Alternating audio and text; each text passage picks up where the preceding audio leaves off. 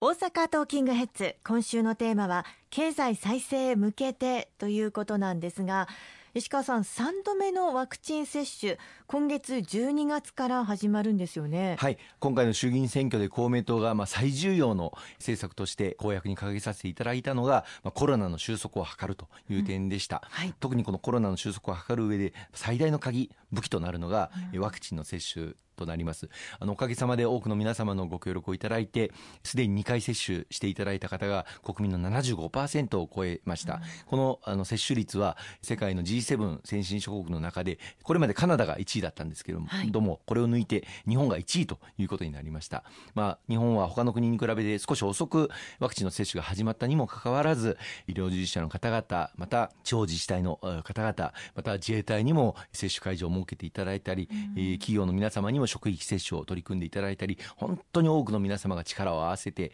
このコロナを乗り越えていこうという協力をしていただいたおかげだというふうに思っていますこれから3回目のワクチン接種これも順調に円滑に進むように全力を尽くしていきたいと思っておりますが1回目2回目同様に無料でこのワクチン接種3回目も行うべきだということを強く公明党として申し上げさせていただきまして先の経済対策で3回目のワクチン接種も全額国費負担で行うということが決定の運びとなったところでございます。感染拡大を抑えることができたら経済再生に向けて手が打てるということになりますもんね。そうですね。ワクチンの3回目の円滑な接種とともに治療薬この開発も力強く財政面で後押しをしてまいりました、まあ、抗体カクテル療法など非常に効くあのお薬が注目されておりますけれどもこれは点滴でまあ打たなければいけないということで時間もかかりますしまた病院に行かなければいけないということが障壁になっておりました、今経口薬飲み薬でで対処できる処方薬がすでに海外では開発され承認が下りております。早ければ日本の国内でも年内に承認が下りる可能性があるということでまずはこの経口薬を日本の国内でもきちっと確保していこうという動きを予算面でも取らせていただいて最大60万回分まずは確保できるだけの予算を措置させていただいたところです。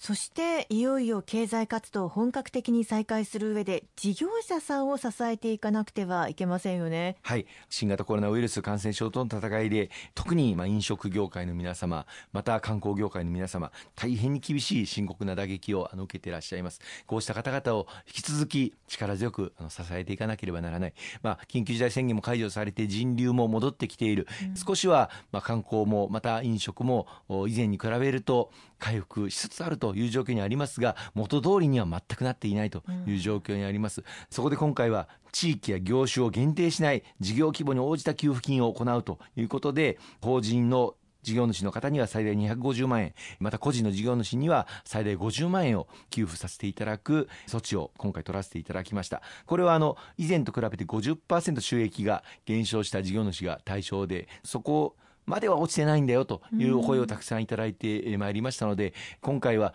30%以上収益が減少した事業主の方にも最大150万円、個人事業主の場合には最大30万円支給させていただくメニューも追加されているということをご報告をさせていただきたいと思います。支給を受けることができる事業者さんがさらに増えそうですよね。えあの30%以上以前と比べて収益が落ちているという方も対象になりますのでまだ詳細な制度設計これからですけれども、はい、固まりましたらまたご報告をさせていただきたいと思います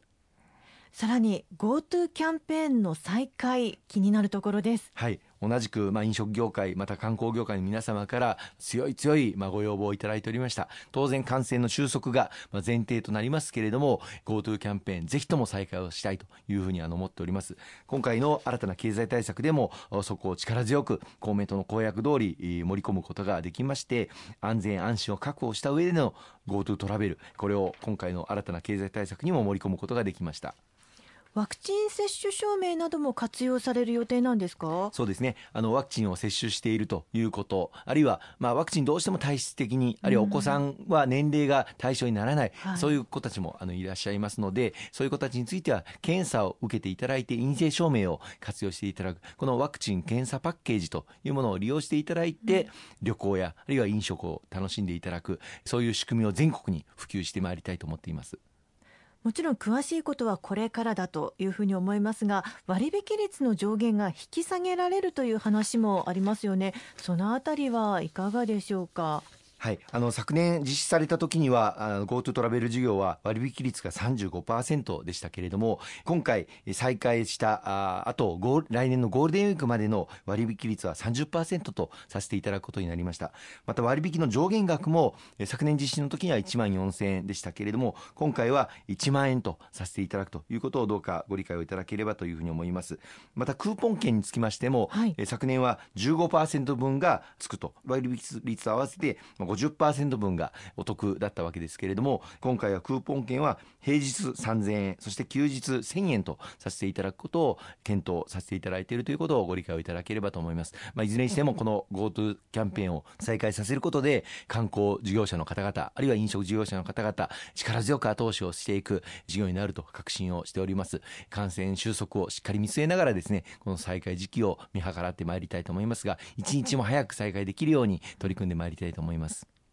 さらに GoTo イートは地域差が大きいですが延長も考えられているというふうに伺っていますがい。かがですか、はい、ここはあのまだ詳細決まっておりませんけれども GoTo イートにつきましても進めてまいりたいというふうに思っております。この点もまたあの詳細固まりましたらご報告をさせていただきたいと思います。よろしくお願いいたします。ありがとうございます。この時間経済再生へ向けてというテーマでお話伺っています